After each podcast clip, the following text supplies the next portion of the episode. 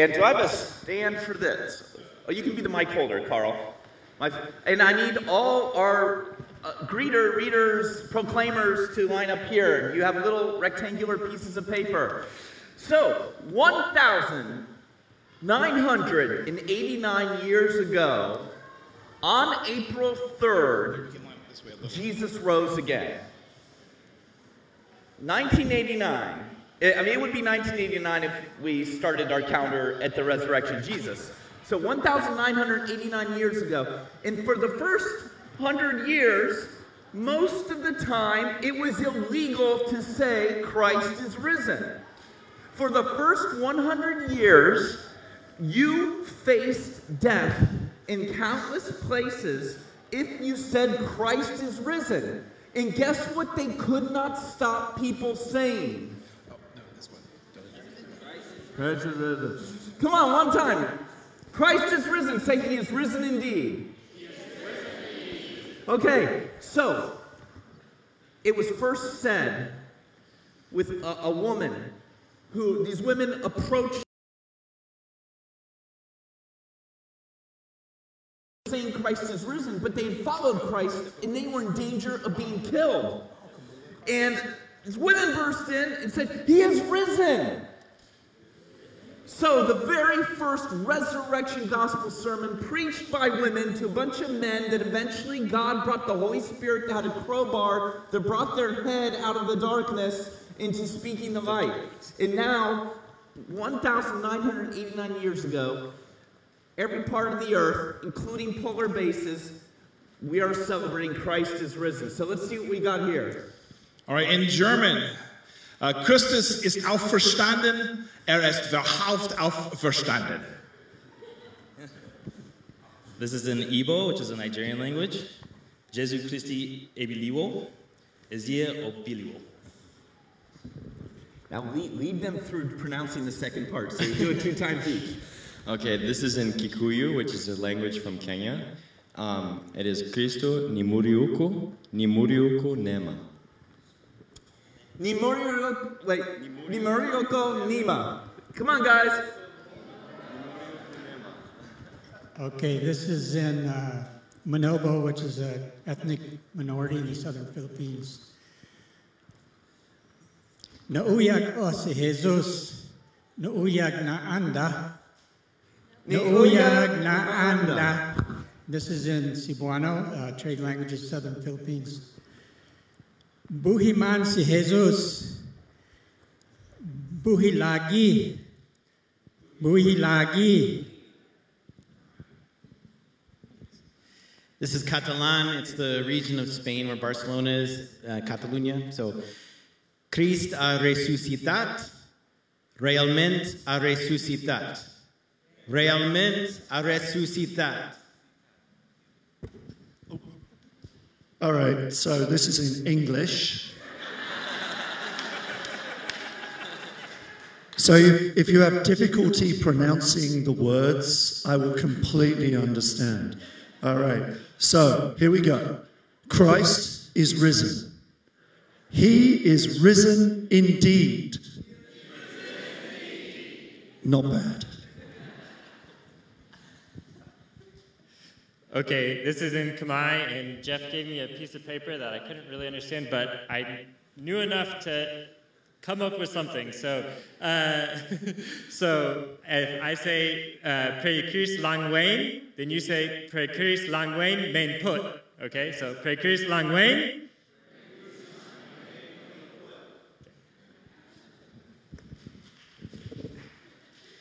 Um, this is in Spanish, and I'm supposed to say that this, I'm standing in the place of Luis and Rachel. Um, Cristo resucitó, and then you say, en verdad resucitó. En verdad resucitó. This is in Irish, which I will fail miserably. Ta Cristo, uh, I'm doing my Spanish accent there. Ta Cristo erethith. And then the response is, Go demon ta se arith. That sounded good. Good job. Good job. Okay, this is Swahili. So, Cristo amefufuka, amefufuka kweli kweli, amefufuka kweli kweli. So this one's in Korean, um, and so I'll be saying Guri Sudo Buha Hashone, and then you'll say Chamuro uh, Buha Buhal Hashone. Guri Buha Hashone.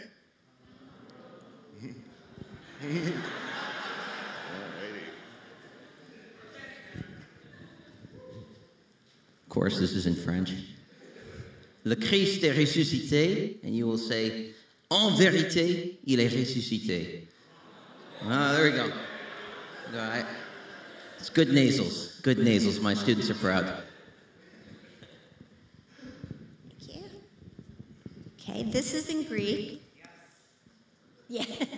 and when I went to church, I'm going to say this really quick. On Easter, we would go and stay over midnight.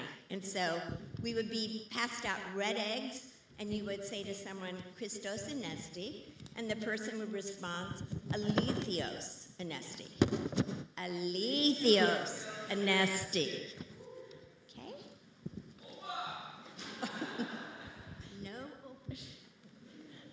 This is Hebrew. Hameshiach kam, be'emet kam. Be'emet kam. The Thai I learned 20 years ago is not good enough to do the call and response, but it's good enough to say prakrit ben kun jak kwam thai.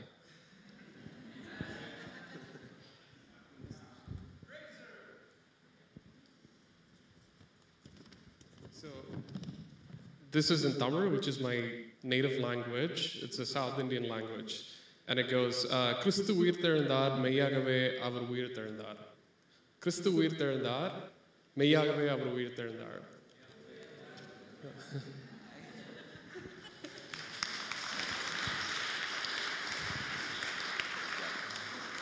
Great job, everyone. All right. And uh, now, for uh, we're going to give you another chance to do this in whatever language you're comfortable with. We're going to take time. It's called Pass the Peace, aka Meet and Greet. So we're going to invite you to stand for about five minutes. This place has a zoning variance for awkwardness. Meet some people you didn't know. And by the way, if you do not have lunch plans, you do now because we're having Easter lunch here. My precious wife and daughter are out of town, so I decided to have my other extended family and my son, and we're going to eat in the back. So if you don't got plans, you do now. Let's stand up, mix up, and I'll interrupt all your conversations in a few minutes.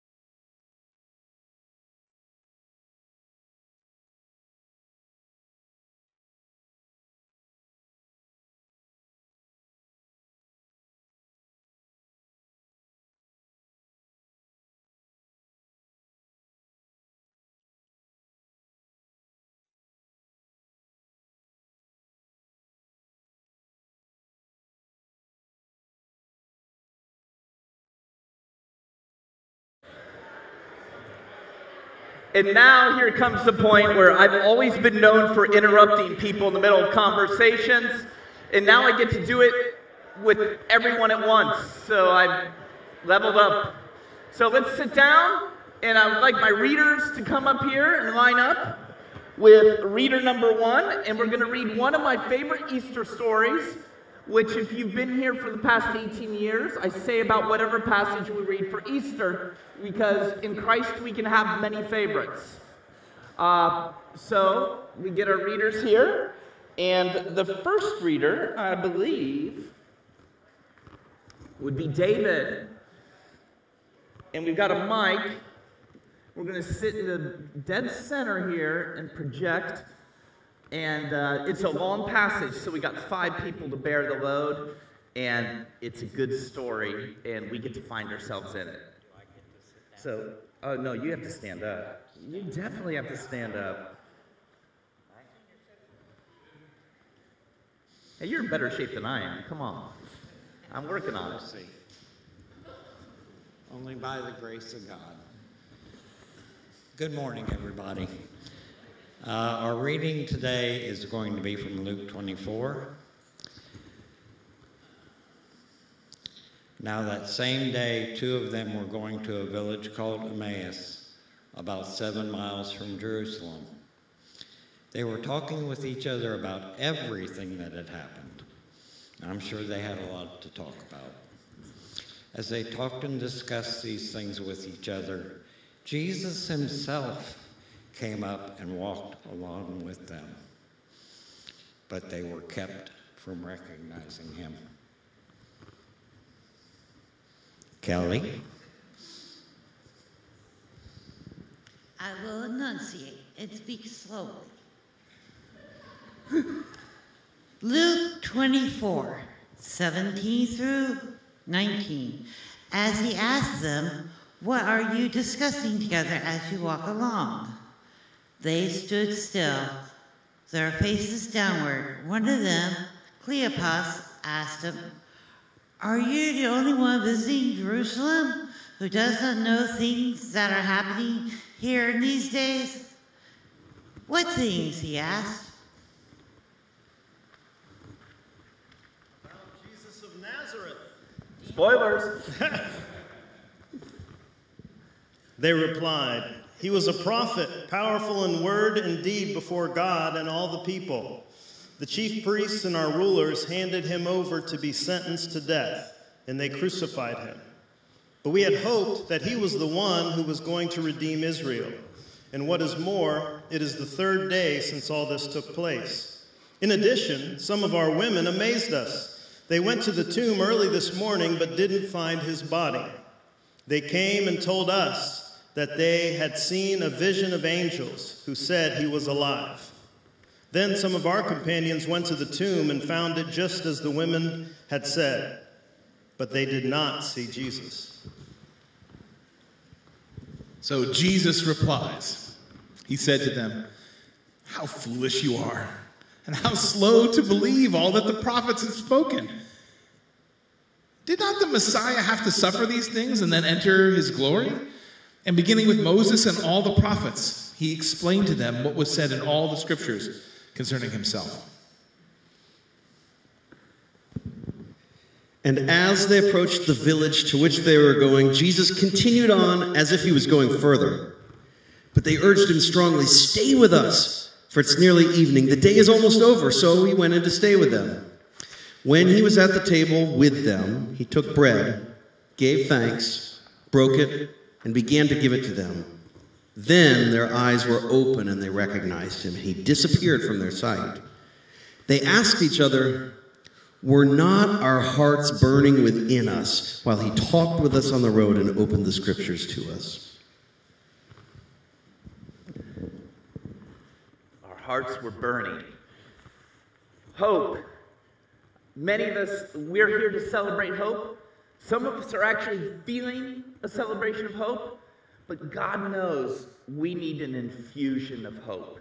We leak hope. Every one of us has cracks. Every one of us has elements in our life that have been shattered and that haven't healed perfectly correctly.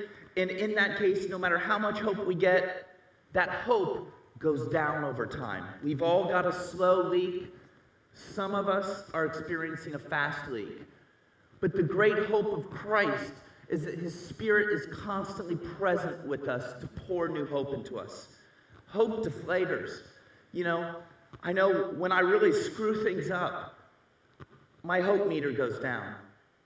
And then something happens, or someone says something, or God pursues me in a certain way, where I realize God isn't nearly as through with me as I think He would be through with me. We leak hope, but hope keeps pouring forward. And I think there's a special significance that Jesus came to the people of Israel during their darkest time. Because it's one thing when you've been conquered, it's one thing when there is an occupying army holding you prisoner, because then there's the rebels, there's the rebellion, there's hope. When there's an empire, there's always a rebellion somewhere. But what happens when it's empire after empire after empire, as it was with the Jewish people in Jerusalem? Empire after empire after empire. You know, first of all, there, uh, Jerusalem, Israel splits in two, into two different nations. Uh, periodically, their kings are really bad or worse. You know, they talk about the good and the bad kings of Israel, but basically, when you have a figurehead that gets worshiped, it's all bad. Just some are worse than others. And then you have the Babylonians come in, or first the northern kingdom gets taken over by the Assyrians. They get demolished. They're, they take all the wives and daughters and intermarry, forbid them to speak their language, and annihilate their culture through assimilation, which a lot of people are fans of, you know, forcing cultural assimilation which is something that God will undo. I'll get to the end of that. And then uh, the Babylon takes the remaining distinct tribes of Israel, the ones that still have some knowledge of their ethnic heritage and can point to a family tree of sorts.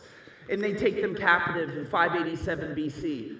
And then uh, eventually they're allowed to come back uh, to Israel. We hear of this king named Cyrus who invented this concept of multi generational reparations.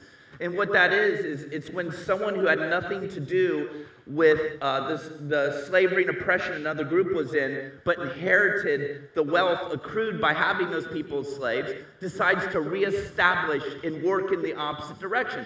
And Cyrus emptied the bank accounts of his nation to repatriate Israel back to Jerusalem, and he even rebuilt their temple, rebuilt their walls, funded it. You know, he had Ezra and Nehemiah kind of did the contracting work. And so, you know, years later, this guy that wasn't didn't even exist begins to fix it. But guess what? Israel keeps getting re-oppressed.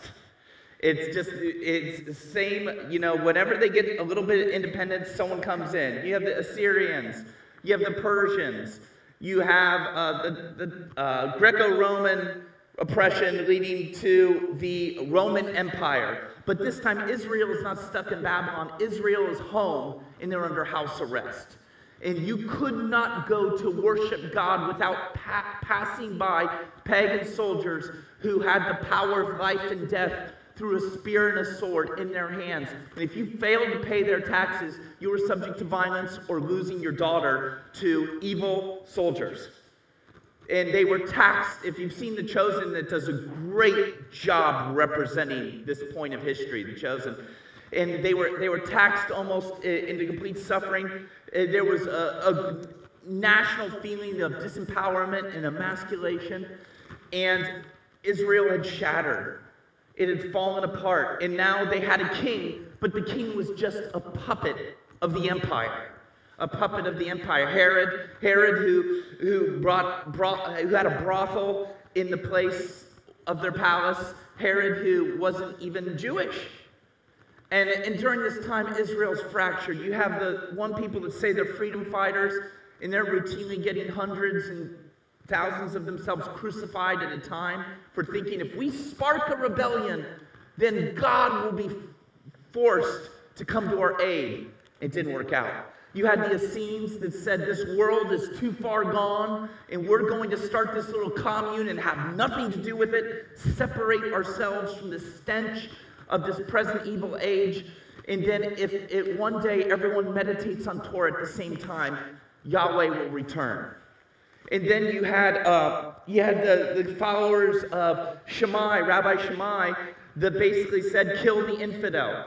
And you had the followers of Hillel that said, "Live and let live. Let's make this work." You had liberals, conservatives. You had people that tried to find out how to work with it. People that separated from. Meanwhile, everyone was suffering, and the only people who were prospering were the people who sold their souls in pursuit of influence and power and significance. The people that pursued being influencers, the people who sacrificed their integrity for financial security, and the people who found solace in seeing themselves as religiously better than everyone else. We're talking about the arch nemesis of Jesus and his kingdom.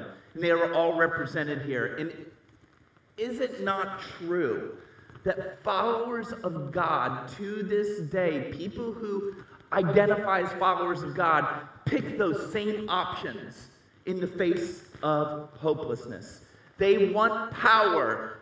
He will give us power. He will give us influencer. He cares for our rights. She cares for our rights. And meanwhile, we have the Gospels. And the Gospels are like this purifying water. I don't know if you've ever been on Reddit. There's a great forum called Pressure Washers. And people that get pressure water, it's like, look at this deck. It was totally scummy, and now it's clean. Look at this uh, sidewalk. Look at this house. I love it. And the Gospels are the pressure washer that take the defecation of the worldly kingdoms of power and influence and prestige and religious, I'm better than you, and totally annihilate it. And let me tell you, I've had been delivered from at least three of the four options we've talked about. I'm not the critic, critic from outside. I found a way to screw up following Jesus in so many different ways. But Jesus has never screwed up pursuing me and following after me when I'm running after him, even though I think I'm running away from him, even though I think I'm running after him. Because God is that cool. We can be overtly rebelling, or you can do what I do and do the Pharisee thing. think I'm better. And guess what? God runs after us.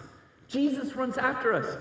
In, in a patriarchal society, women have to preach the first sermon. Uh, when Jesus is healing people, he uh, commends the faith of people outside of the children of Israel, of Roman military officials. Jesus always breaks the rules, and he loves the people you're not allowed to love. And now, 2,000 years later, universities around the world are in trouble, and they're struggling to fund their small departments that are researching ancient Near Eastern religions with their major budget cuts because what has happened to many of my friends who have gotten uh, grad, done graduate work in ancient Near Eastern religions is one out of ten can get a job in that field. True, I know a lot of people that study under Sam Meyer here, and it's a brilliant deal, but it's really hard to fund even the study of ancient Near Eastern religions. But one that no one can shut up about 2,000 years later, but one that people, so many people know about, that so many people also misconstrue. There has to be a lot of people following a belief in order there to be a big chunk of people saying they're being posers and saying they're following their belief. And frankly, I, I the, what the Bible says, what the Bible says is that when there's wealth, privilege, and security in things outside of God, you're like a camel trying to squeeze through a needle's edge. And it's not.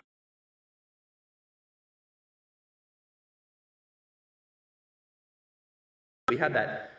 This is impossible, but with God, all things are possible. God is all about using the Pym particles to miniature.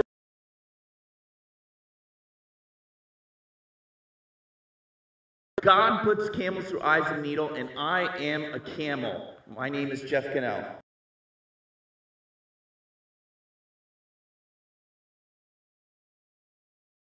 To find Jesus, because Jesus isn't your self help book to power and privilege. Jesus is your Merry Maids that teaches you how to wash your, your friend's feet. and love your enemy. You know, Jesus is all about making you very annoying, and not the annoyance of American Christendom. I would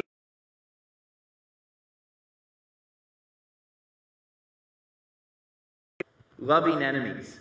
Enemy love. It says, you know, when you love your enemies, it's like putting coal on their heads. And that isn't, you know, the coal, where, where we read into that, oh, good, we get to burn them with our kindness. No, in the Bible, the coal is what was touched to Isaiah's lips to clean him.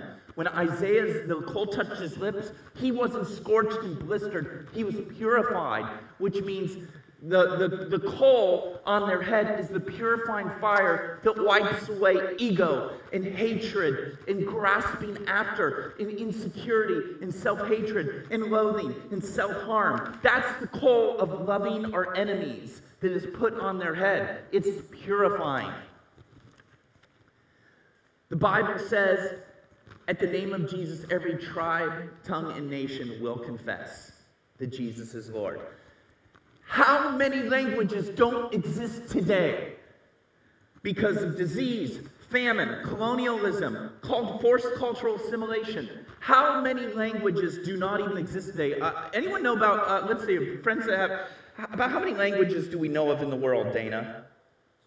Roughly over a thousand? Five thousand? Six thousand languages that we know of. And that's after we've been globalized and countless languages have been annihilated. The scriptures say every language, not the current languages that happen to survive.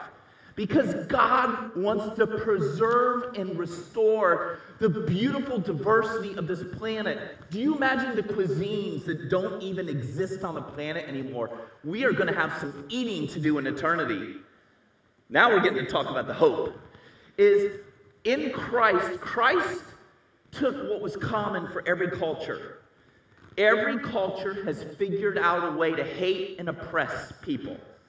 You know, the only reason I tend to talk about where I live is because I'm a taxpayer and a shareholder in a specific form of oppression. But if I were in any other nation, I would be able to speak of that too. Because I believe if you follow Jesus, the critique from within is sometimes okay, but it's not good to point fingers if you're not dealing with your own stuff. I am so excited that Jesus took on the tool of every evil empire. Two tools torture and murder. You know, we're seeing a lot of that going on in the Ukraine right now. It's going on everywhere. In fact, there's been torture and murder have been tools that are being used stateside and around the world as long going back to Cain and Abel.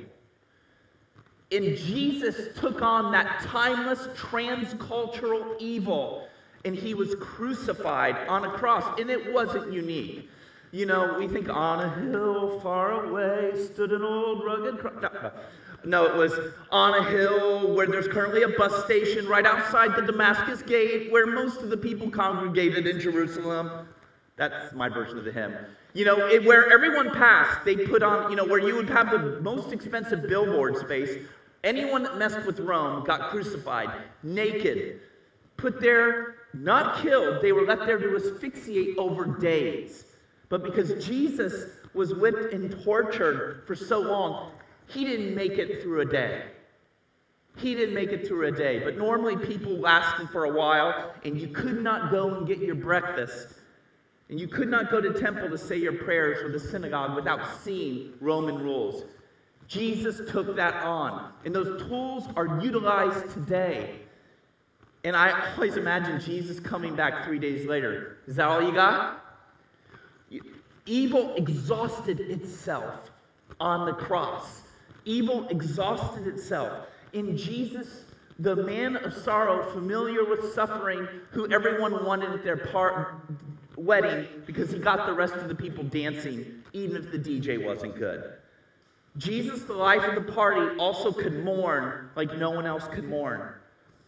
And Jesus tried to soften the blow for his disciples. And Jesus said, eh, You know, the Son of Man is going to be handed over to the people in charge. I want to be killed. And they're like, No, we're not going to let that happen. Someone comes to take Jesus prisoner. They're like, Out of here. They run one disciple, Peter, agrees, like, takes upon himself to surveil Jesus. But the problem was they're in this metropolitan city and Peter's a hillbilly and they recognize his accent and they say, Oh, dude, you were with him too. And he's like, Oh, I'm next. And he started cussing him out saying, No, I'm not. So even the most courageous of all the disciples, Peter, crumbled under the weight. And I love, you know what's great about the scriptures?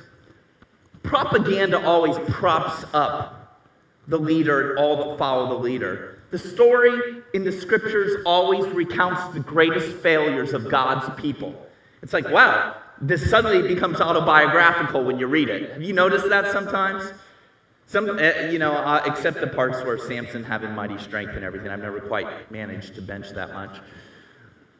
But friends, hope. Jesus is on a walk with these guys. Somehow Jesus is in stealth mode. Maybe he's wearing a, you know, uh, you know, ancient Near Eastern men with big beards, and, and you know, wearing cloaks and stuff. And y if you're like me, you're a guy. You probably all guys kind of look the same. You know, uh, you know, like I can't really tell hipsters apart if they're doing the lumberjack thing because they all wear the same flannels and the beards and uh, the well-oiled mustaches. They didn't recognize Jesus, some kind of deal. And there's one word, well, there's two phrases that stick out to me. We had hoped.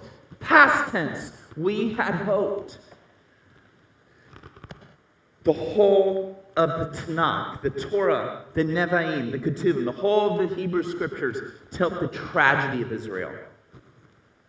And they thought the only hope was through poetry of the prophets and the Psalms that one would come, a man of sorrows, familiar with suffering, the Messiah, who would one day destroy our enemies. And Jesus comes, and you know how you destroy enemies? You make them friends. You know, the annihilation of the wicked is the purifying fire of enemy love that is foisted on our enemies' heads when we demonstrate the love of Christ because Jesus is always inviting every one of us, no matter what your resume of screwed upness is. We don't even have to compare our resumes. Jesus is always inviting you. And he's even inviting Christians to repent of being Christians but not following Christ. Jesus, you know, uh, whoever you are, we are on a level playing field, you and I and everyone else.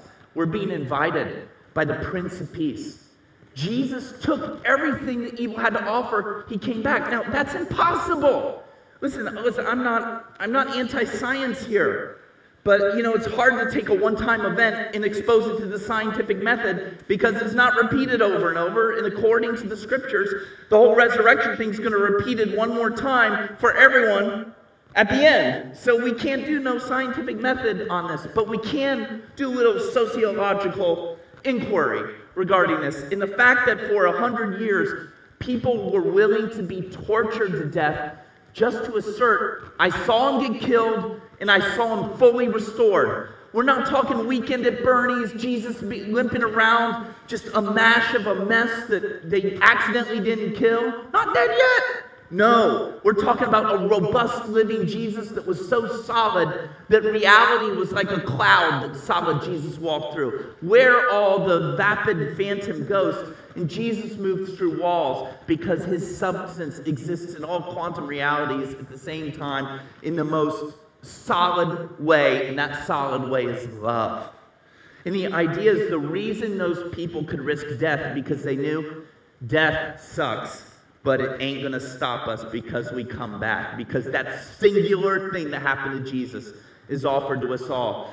And we confess Jesus is Lord, that God raised him from the dead. Basically, we confess that our Lord is a winner, that our Lord wins. This isn't just a doctrinal checklist. You know, doctrine is about instructing people for action. It's not just this head belief. And when you have a doctrine that God loves you, you act love. Three steps forward, two steps back. But the net growth is there. And the Holy Spirit is here today to re invite every one of us to receive the Savior who loves us, who will heat the coal that burns away what we think is wrong with us and bad things we think are right with us, so that indigenous fauna and flora can grow back and the invasive weeds of our lives are taken away. And we know this robust, beautiful life in a robust and restored world where every single lost language is spoken once again. There's never going to be an end to diversity. The, the heaven on earth, thy kingdom come, thy will be done, is going to be a party in an expanding universe in growing languages, in restored diversity, in great food, in incorruptible bodies, in no more betrayal. And God, we need that. Let's stand. I want to pray a prayer of reupmanship, if you will. And I like to sometimes do sign language prayers. It's like hold your hands out and say, Help me, Jesus, help me, Jesus, help me, Jesus. It's one of my favorite saintly prayers. But you don't have to do it, but I'm just hold out and if you bow your head, close your eyes if it helps. Say, Jesus, I'm done. I want to live resurrection life. I ask for your forgiveness that is unimaginable for every one of my shortcomings, failures, and my best attempts to fix things that have blown up in other people's faces. That you would bring your forgiveness in the name of the Father, Son, and Holy Spirit. Forgive me, hug me, love me. I can believe you love me. Help me to experience that you like me as well. Take over my life. Jesus, help me be a part of your agenda that will love every tribe, tongue, and nation in our divided country that can't even love itself. Fill me, make me a lover, and help me to be filled with your patience for one another and help us to be a family. I give my life to you. It's yours. I'm done. My way does not work. And my friends, especially Christians, I'll say, Jesus, forgive me as someone who has claimed your name and worked against your agenda. And I thank you, you don't hold any of that against me. In the name of the Father, Son, and Holy Spirit, amen. Happy Easter. So, uh, yeah, we're going to do communion. All right. Now, this is, we did the Last Supper at Maundy Thursday and Good Friday, right? Well, this is post resurrection communion, where instead of the doom and gloom of Jesus said he was going to betray us, are, are you going to betray him? Am I going to betray him? Can you imagine? There's never been a more awkward meal. And listen, I've had some very awkward first dates. There has never been a more awkward meal than, Pass- than the Passover Jesus hosted. But we get to do the after party remix where the body was broken and the blood is spilled. And now, instead of this is the blood spilled for death, this is the blood transfusion of life we receive into our life, empowering us to love everyone. Jesus is Lord, Jesus is risen. Lord, we ask your presence on these elements and that you would juice up our parties. In the name of the Father, Son, and Holy Spirit.